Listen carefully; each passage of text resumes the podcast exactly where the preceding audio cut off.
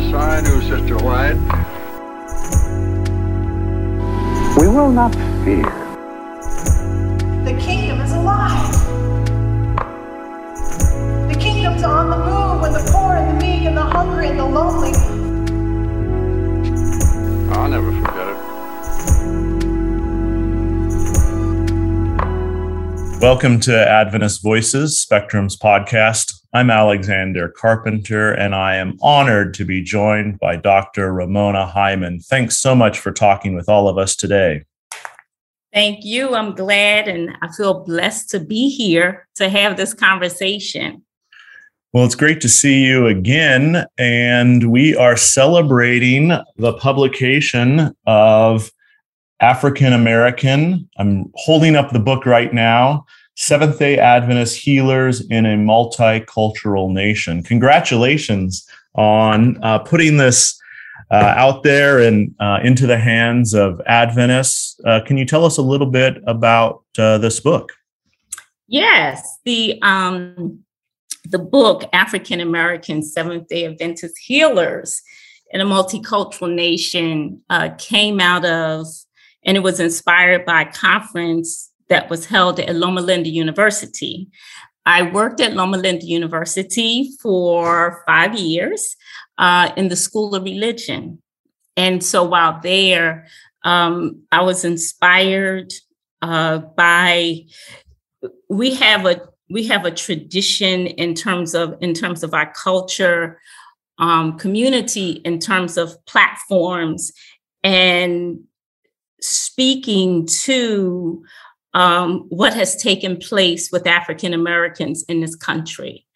And so, one of the things that had been on my mind is this that we have to begin a conversation about African American people, and that conversation has to begin with us in terms of who we are as healers.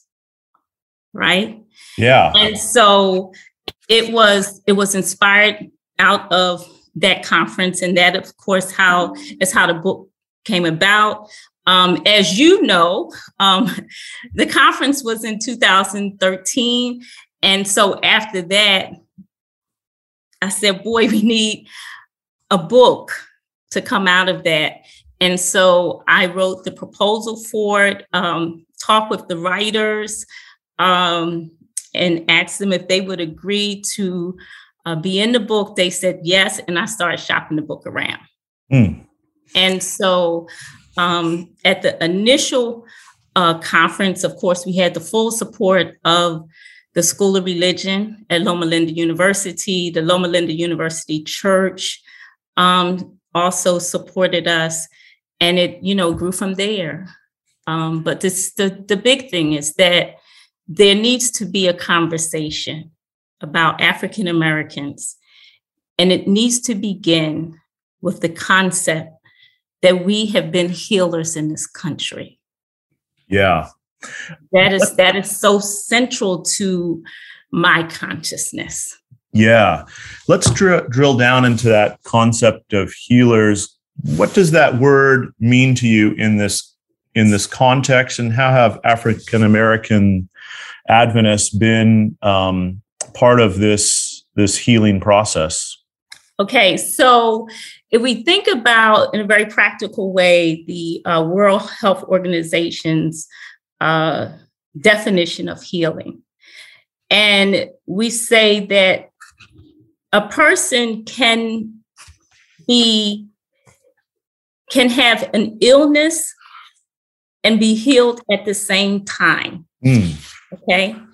So if we think about um, African Americans in terms of healing, we were, the illness is that we were enslaved.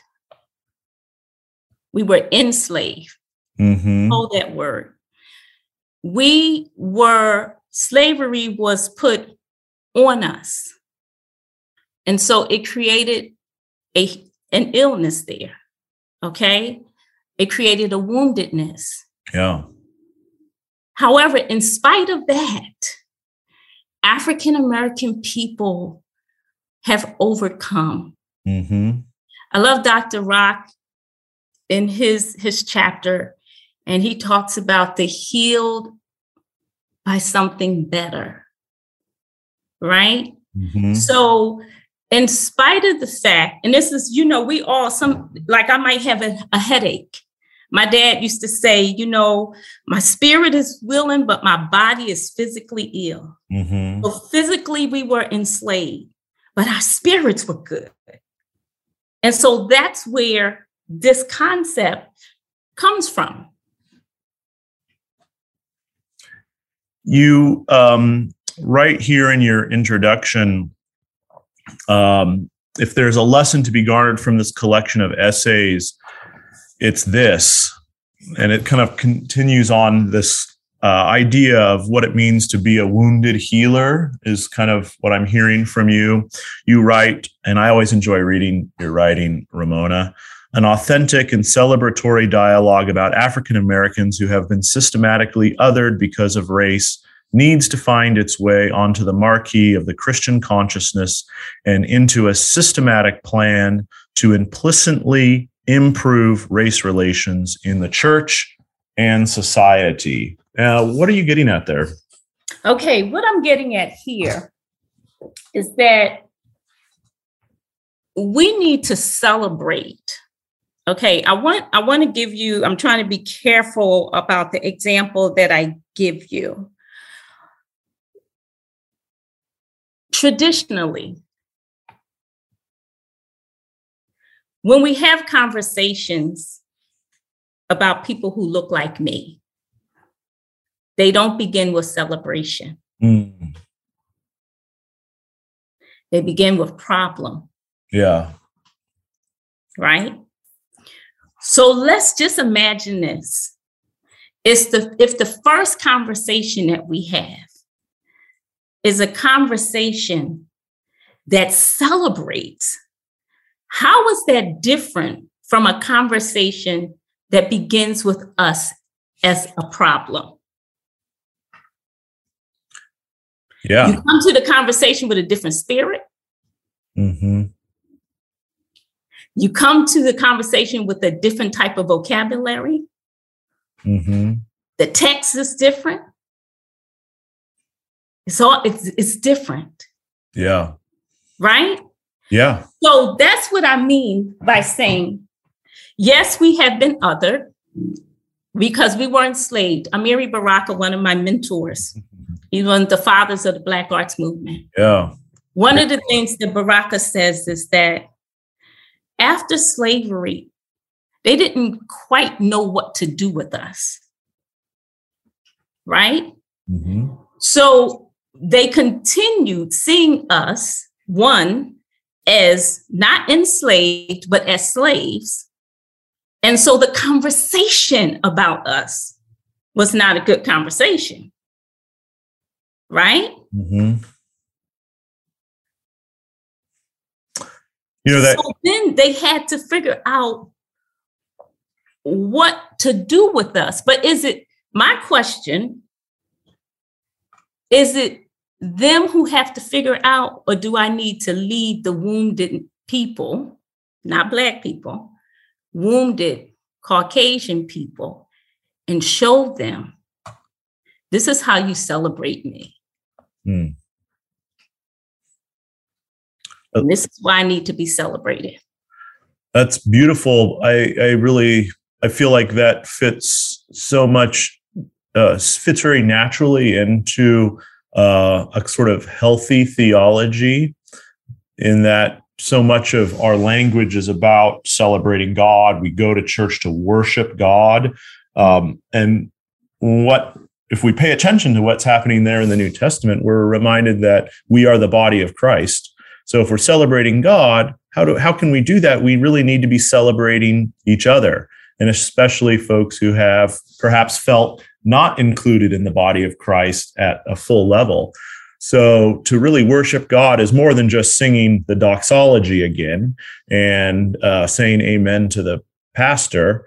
It's really in a kind of global sense, a corporate sense, making sure that we're celebrating, uh, including, um, and and and I think out of that we really enrich our our our the what it means to worship. I mean, if feel you know if I'm having a great time at church, it's not just because I hear a good sermon; it's because I'm with people that I love who love me, and together we're clearly on a journey together. So I, I really appreciate this idea of celebration. What does celebration mean to you? And you know what? We can be, and we can, we can, to celebrate each other is to honor each other. Mm-hmm.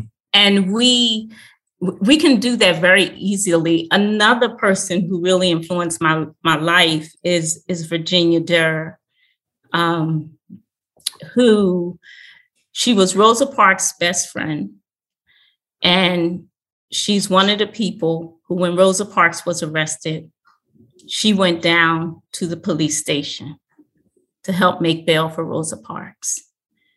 I will never forget Mrs. Durr said to me, We are all Americans. How does that relate to celebration? We can celebrate each other. Maybe a different cultural makeup. We might tie our shoe in a different way and we can celebrate each other. Mm-hmm. So for me, the celebration is the honoring, the appreciation, the giving, the giving, rendering uh, respect where respect is due. It, it is just so important. I and I can do that as an African American because I understand how to celebrate my own people. Mm-hmm. Therefore, I can celebrate other people. Okay. Because I'm always looking through that lens. I, I really like that idea of celebrating other people. It, eh, you know, you you did that with this book here. You took the you took the time to put this through. And judging by the fact that it took a few years i'm guessing that it wasn't always an easy process. You had to put a lot of thought into it and perhaps a little struggle. Um, what when you as you look back on that journey what what sort of what's you know as you're as as you're thinking about folks that we should pay attention to more and understand more of this history of african american adventist healers what are some of the things that you think the the you know the church would benefit from recognizing this history? What sort of things perhaps have we lost by not understanding this history? Um, what are your thoughts? I don't want to talk about loss. Hmm. i want to talk about what we can gain. Great. Yeah. So i believe that what we can gain in terms of the the history is an appreciation for uh, who we are and what we are as a church. Because the church does not have a singular history. The church is because every single cultural group, now, mind you, I'm speaking about African Americans. The church is because every single cultural group in our church. So if we learn and appreciate each group, that helps us to understand our church even better. Mm-hmm. So, to give you an example, um, the chapter uh, by um, by Pollard in the book. Yeah, the this, structure and function. Is that the one? Right, which gives this keen history of the Black conferences. So, in understanding that, that I mean, that is a, a crucial contribution to the church. Huge. You pull out Black conferences and you got this big, wide space, right? Yeah. But you understand Black conferences, their purpose, their historical, their cultural, and spiritual purpose then what happens is you begin to understand parts of the history of the church, which is so crucial because then if you have an ethnic group that you have never met before, mm-hmm. that might help you to approach that group in, of course, a different kind of way. You understand what I'm saying? Yeah. So, so, so it's what we can gain. Okay. What we can gain. I'm always into what we can gain. One of my colleagues said, Hyman, you are sometimes so Pollyanna. and I'm into the game. I'm into, I'm into the game. Um, yeah. I hope I hope that answered your question. Yeah, you know, maybe let me read a, a line here that I thought was helpful. Um, where he's he's sort of talking about um, i mean it's a massive uh, chapter. Yes. So uh, Leslie Pollard, uh, and I think anyone who is sort of, you know, there's a lot of misunderstanding about the history of regional conferences, um, the structure of them, and their role in the Adventist church. So I think, you know, buy this book. Here, I'm selling a book for you here. Uh, I appreciate if, it. And definitely read this chapter uh, before um, you know, opining about this uh, history. Uh, he, in this conclusion, he writes: If we wish to discuss more effective structures for accomplishing the mission to Black America within the polity of the Seventh Day Adventist Church, that conversation is welcomed, but it's disingenuous at worst and counterproductive at best to selectively label regional conferences as examples of disunity and organizational segregation while overlooking other mission particularized structures in the NAD. So I think a very provocative article that uh, provides a lot of history and statistics that support, um, uh, I think, a, a really um, a deeper understanding of not just how the church works, but how humanity works, um, and ways that we can take our values and, in some way, um, work them um, hopefully towards uh, you know as they say our higher self uh, achieving our our higher ideals and and our higher selves. Yeah and it's you know it's an it's an affirmation. It it shows affirmation I, I never forget, I'm sure you're familiar with Langston Hughes that says that mm-hmm. one day somebody's going to write about me and it may be me. so when we think about and we think about um, uh, regional conferences, regional conferences are saying it's going to be me. Yeah. Not someday somebody's going to write about me. It is going to be me who's going to do the work, which rightfully that is who should be doing the work. That, you know, if we go again back to um, Amiri Barak and the writers of the Black Arts Movement, one of the things that they said, they were my mentors, they tutored me, is that we have to do the work for ourselves on ourselves. Mm-hmm. That's what they're saying in terms of regional conferences. I agree with you. This is a chapter that everyone should read before they make a comment about regional conferences. I'm not trying to sell a book, but maybe I am. yes, I am. So it's um yes. Yes, yes, yes. Well, yes. you know, you let's let's transition a little bit and talk about not me but you in this case. Mm-hmm. And you know, I've I've appreciated your writing, your contributions, not just to Adventism but to America. And you are a poet among many things. And I'd love for us to just take a moment and maybe get creative here.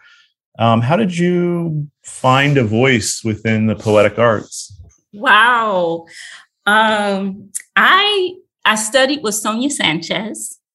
And Sonia Sanchez is one of, for those people who don't know, is one of the mothers of the Black Arts Movement. Mm-hmm.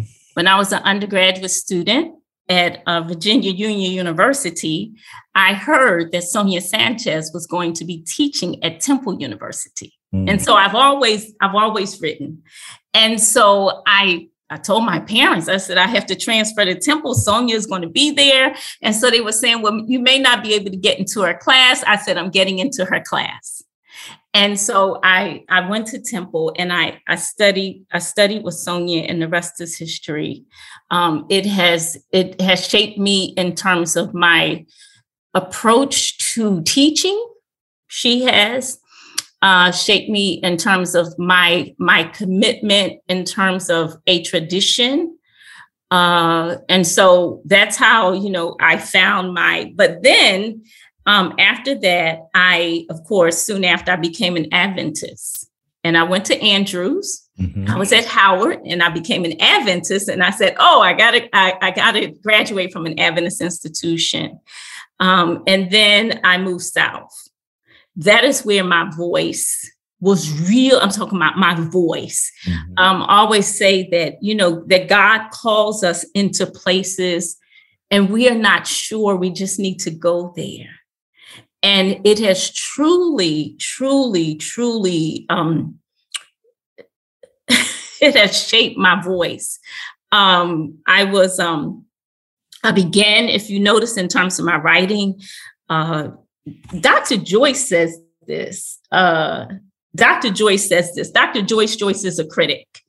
And she says, um, and I'm quoting her, she says, Hyman challenges readers to explore a poetic imagination grounded in a feel for the Southern landscape, African American literary and political history, Black spirituality, and a creative fusion of Black folk speech with a Euro American poetic vernacular. Mm, love it. Joyce Joyce said that. she said that. I did not say that. um, and that is truly my voice. And I found it coming south. Mm you know, th- it's so important to uh, recognize the role of regions in um, crafting who we are. After that, I feel like I want to hear some poetry by you. Do you mind sharing? Don't mind. I would love to share. Um, if you don't, you don't mind. Um, one of my my favorite. Um, Please. Uh, people. Uh, I would I wrote this poem. I wrote this poem about Viola Gregg Liuzzo. Mm. And uh, it's called The Beauty Shop Story. Great. Speaking of Viola Gregg Liuzzo.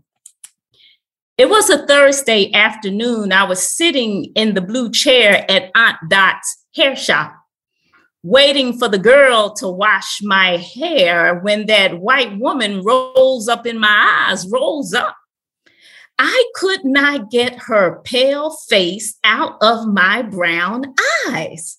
Her face was huge, big curls huge, starched in hairspray huge. I sunk down in that blue chair. Who was this woman?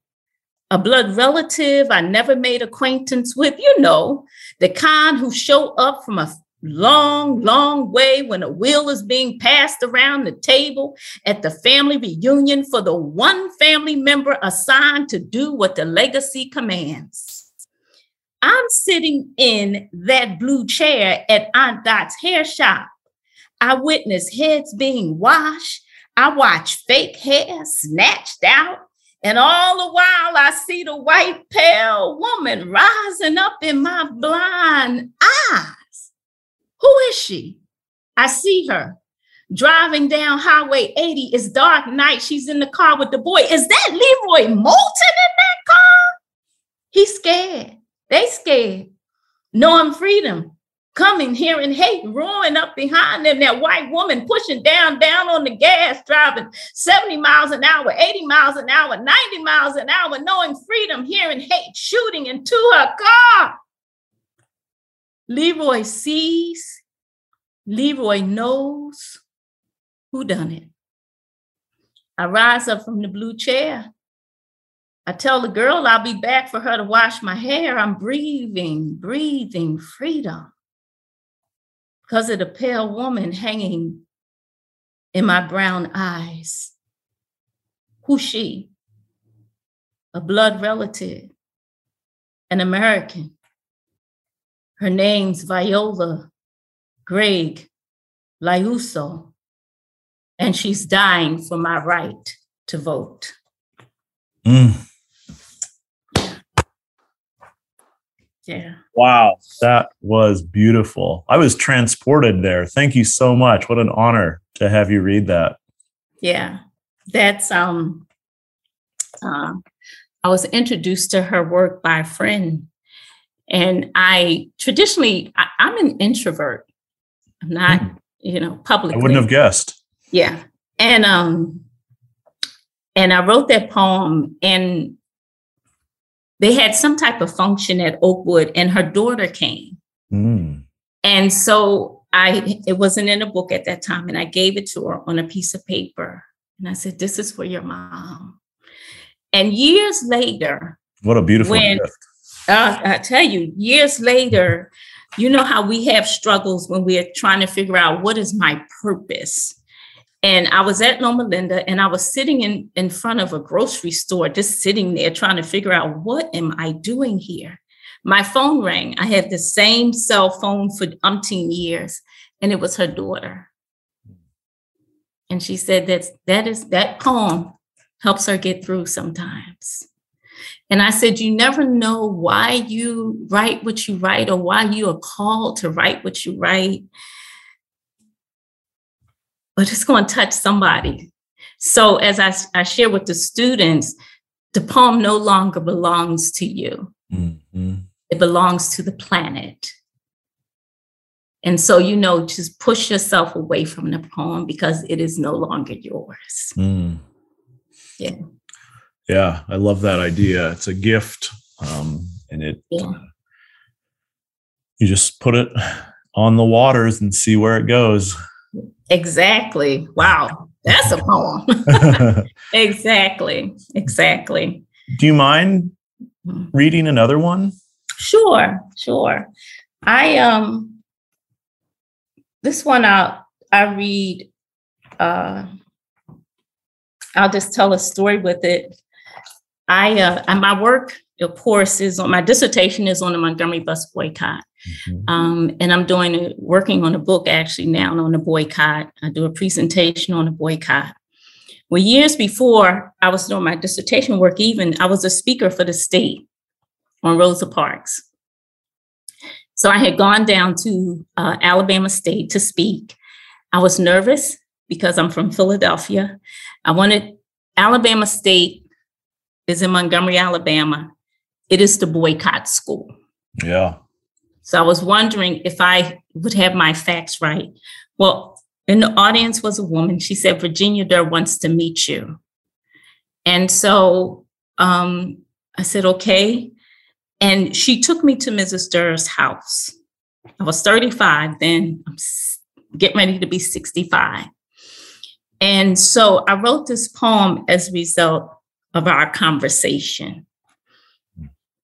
Photograph for Virginia Durr. I enter your room knowing only who they say you are from outside the inner circle. Books stacked deliberately on the table, telling tales you know so well. Your lips, a stained glass prism, speak to me I join the tender throb of history in your voice. I walk through it, I become it. You grow the American I did not know myself to be right there in your voice. Mm. Love that uh, vision of uh, books stacked deliberately. Thank you. Yeah, and it, they were stacked, you know, in her in her living room, and we sat and and, and we talked. It it um we we have those, and I'm sure you have experienced this. Those moments that forever change us, forever change us. I go to, for instance, I vote every election Me because too. of my my dad Virginia Durr, and Viola Gregg Liuzzo. Mm. She said, We are all Americans. That was the best message she gave me. Um, when you're, how do you know you, you know, you have an experience? When do you, when does it go from experience, you're standing somewhere, you're talking with someone to a work for you? When does it does it does it sort of happen slowly, or do you think I'm I'm there's something in this encounter that I want to express in some way? Is it instantaneous? Does it take a, a while for that to to um, sort of nurture itself? You know, I have. Um, I think the way it happens for me, um, I I have an idea in terms of what is what is calling me into the writing process, and right now I'm I'm kind of struggling, of course, um, with this because I'm I'm on a path to write something that I believe I'm being called into writing, but I've never written, if you notice my work personally about myself. Right. So in terms of the work, the, the work, the, the work that I have out now, um, there is, I think, a a something that calls me into writing a piece. So, for example, uh, after meeting Mrs. Durr, I knew I wanted to write something about that experience. I did not know how it was going to enter the page. So I have a, it's not a joke, but I guess it, I, I, I, present it as a joke to, to students, is that I ask the poem or I ask the piece how it wants to be written. And then it pours itself onto the page. And then I learned this from, from reading Toni Morrison. Mm. Um, the Bluest Eye is my favorite novel, by the way. Mm. Is that I line by line, I listen, and I think this is why it takes me so long to write. I listen to what the words are saying, how they move together, how they come together. And if it feels right, this is not an intellectual experience, then I it, it's there. You know, it it's there. Um, to give an example, right now I'm working on a collection of essays on the Montgomery bus boycott of 1955. And one of the chapters is on the miscegenated consciousness of American people.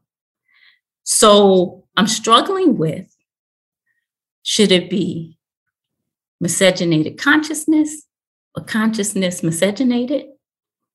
Okay, so what after you looking look up the words, you know, a, mm-hmm. couple times, okay, but which sounds sounds flows? Okay, what which one of those words will just reach inside the reader, not just intellectually, but the feel of it. And I think that should happen in an essay as well as a poem. Yes. You know, the same thing if we're watching a, a, a great, uh, a good movie and we keep coming back to that. That's the same thing. Mm, I love it. Thank you so much for going into your process. It's an yeah. honor, I think, always to hear an artist talk about how they work. And um, uh, I think the way that you're connecting, uh, it's interesting you're talking about consciousness because I think the way that um, art works um, is to well to loop back to this healing idea. I think it it actually works um, behind the scenes for us, and if we're paying attention to the beauty in our world um, even about difficult things, but something that beautifully sort of gets through our barriers, which I think art does at, at its yes. best, um, then it, uh, kind of does does its work behind the scenes, kind of like the Holy Spirit. You're not always aware of the transformation that's taking place, but um, if we open ourselves to the aesthetic, then I think our consciousness grows in some in some profound um, and spiritual way. Yeah, and you know, it's some sometimes it's not even the things that um, we think may do it for us. uh, years and years ago, I was blessed to um, to be in a room with with um, Amiri Baraka, Sonia Sanchez, and Larry Neal. Wow. And, um, yeah, and and and Sonia Sanchez actually took us to New York City, and we were in this upper room, this up old loft, and we were sitting on the floor, just a group of young people with these these writers, and they were, you know, just talking to us. And one of them said, someone asked a question about the work that you do. Um, you know, why don't you do this type of work? And so uh, uh, what what what he said, it was Larry Neal. What he said is that th- this is this is my work here. And I have to focus, you see, on my work. And you have to make sure that you do your work. And so, although that was like a loft and we all sitting on the floor, and that was over like 40 something years ago, I still remember that. Yeah.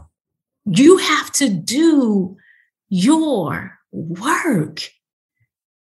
And you have to let other people do their, you know, their work. You can't ask them to be involved with your work if they have this work the thing is that we have to love each other doing our our work you know I, I, I never forget when i first started speaking on the montgomery bus boycott of 1955 i went down to mobile alabama and this caucasian gentleman came up out of the audience and he thanked me and he said you know i used to be a racist. And i said really sir? And i said well you know what? I thank you for your authenticity. That's because I'm given the I'm given the opportunity to, to just do my work. Mm-hmm. Yeah. yeah. Um do you mind reading one more poem to sort of close us out? Uh, yes. I, I really like this idea of um, th- that concept it has been uh, very important to me and it's a corollary idea which is be who you are uh, which is very similar to each person, you know, doing their own work. Obviously, um, in American society, that I think would um, help us uh, work through some of our issues. And I think in a even in a church and local church context, um, I think it would help folks uh, kind of if we focus on um, the work that we need to do for ourselves and recognize that others are also on their own journeys, I think it can add um, a lot more harmony to our uh, community experiences.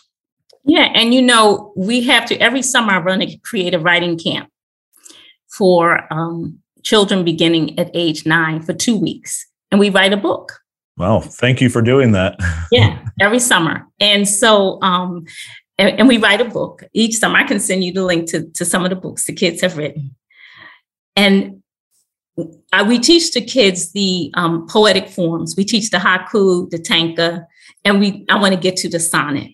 And we have one boy in the group this year who was 11 and three fourths years old. And so at camp, I'm Miss Ramona, not Dr. Hyman. I'm sitting at the room, whatever, whatever it is. I have to receive too as a writer. And so I said to, to and, and, I'm constantly telling them, you have to do your work, get your work done. This is your work. So this young man had written this sonnet, beautiful sonnet, but I thought two words needed to be changed. And I said, I want you to change the, the words here. He said, This is my poem. In essence, I have done my work.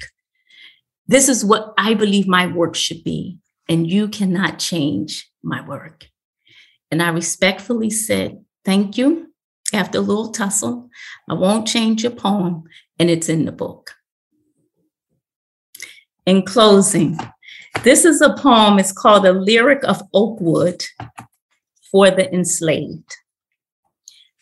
Go on over there to that there cemetery, and you'll find the graveyard built on the vision of that white woman from Maine and 65 oak trees.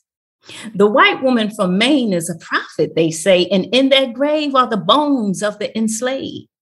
The bones ain't rattling no more, they all dead. It is the stories of the enslaved bones the living folks got to remembering. The folks got to remembering how they had paid only slight attention to the enslaved bones. Got to remembering real good about Dred Scott. He grabbed freedom in a place where none was known. Yeah. The folks got to remembering thought about the crab grass growing right on top them bones, thought about the stories they left behind, all them stories just seeding dirt and grass. The living folk decided they was going to do something to pay respects to let the self within know the enslaved bones, to sow the lies of them bones in memory. They built a message board out of stone bought some chairs, prettied the place up with black eyed Susans and holy scrubs, and had one of them old time prayer meetings. They gathered. It started to rain. As the rain poured down to fertilize the enslaved bones, they raised a song in memory of the enslaved bones and maybe the white woman from Maine. They raised a song a song. Mm. Thank Ellen you so G. much. Ellen G. White is truly one of my favorite people. yeah. Yeah. Um, well, I feel like you share a prophetic vision for our community. And I thank you so much for sharing uh, your art and for sharing all the great stories as well today. I really feel like it was a rich experience talking with you. Thank you. Same here. Again, I congratulate you. You have a great, great legacy um, in terms of Dr. Roy. Mm-hmm. It is. It is yours. Yeah. Yeah. I am very aware of uh, the incredible impact of this organization 53 years. So I'm looking forward to seeing how we can change our church and our community and our body politic. Um, and I'm really focused on sort of the global uh, reach of Adventism as well, um, as more and more folks pay attention to spectrum outside of these shores. It's fascinating to see the hunger for a kind of open, um, diverse conversation. So I think our future is bright. Yeah, yeah. And as you think, um, you know, I want to encourage you to think of growing the church in mm. terms of consciously, not necessarily changing the church. Mm. Thank you. I appreciate that. I will take that to heart. Yeah. Appreciate you. Thanks. I appreciate you too. Well, it's been great, and I wish you the best. It's a new school uh, term, so um, God bless you as you go uh, grow minds consciously. Thank you. I'm telling you, and they're going to grow minds. And if you're ever in Huntsville, stop by, have dinner. Oh, lunch. I'd love to do that. Thank yeah. you. Yeah, yeah, we have we have fun. I would love to have share a meal with you. Absolutely and take care. And happy New Year again. Yes, I do, Sister White. We will not fear. The kingdom is alive. The kingdom's on the move with the poor and the meek and the hungry and the lonely. I'll never forget it.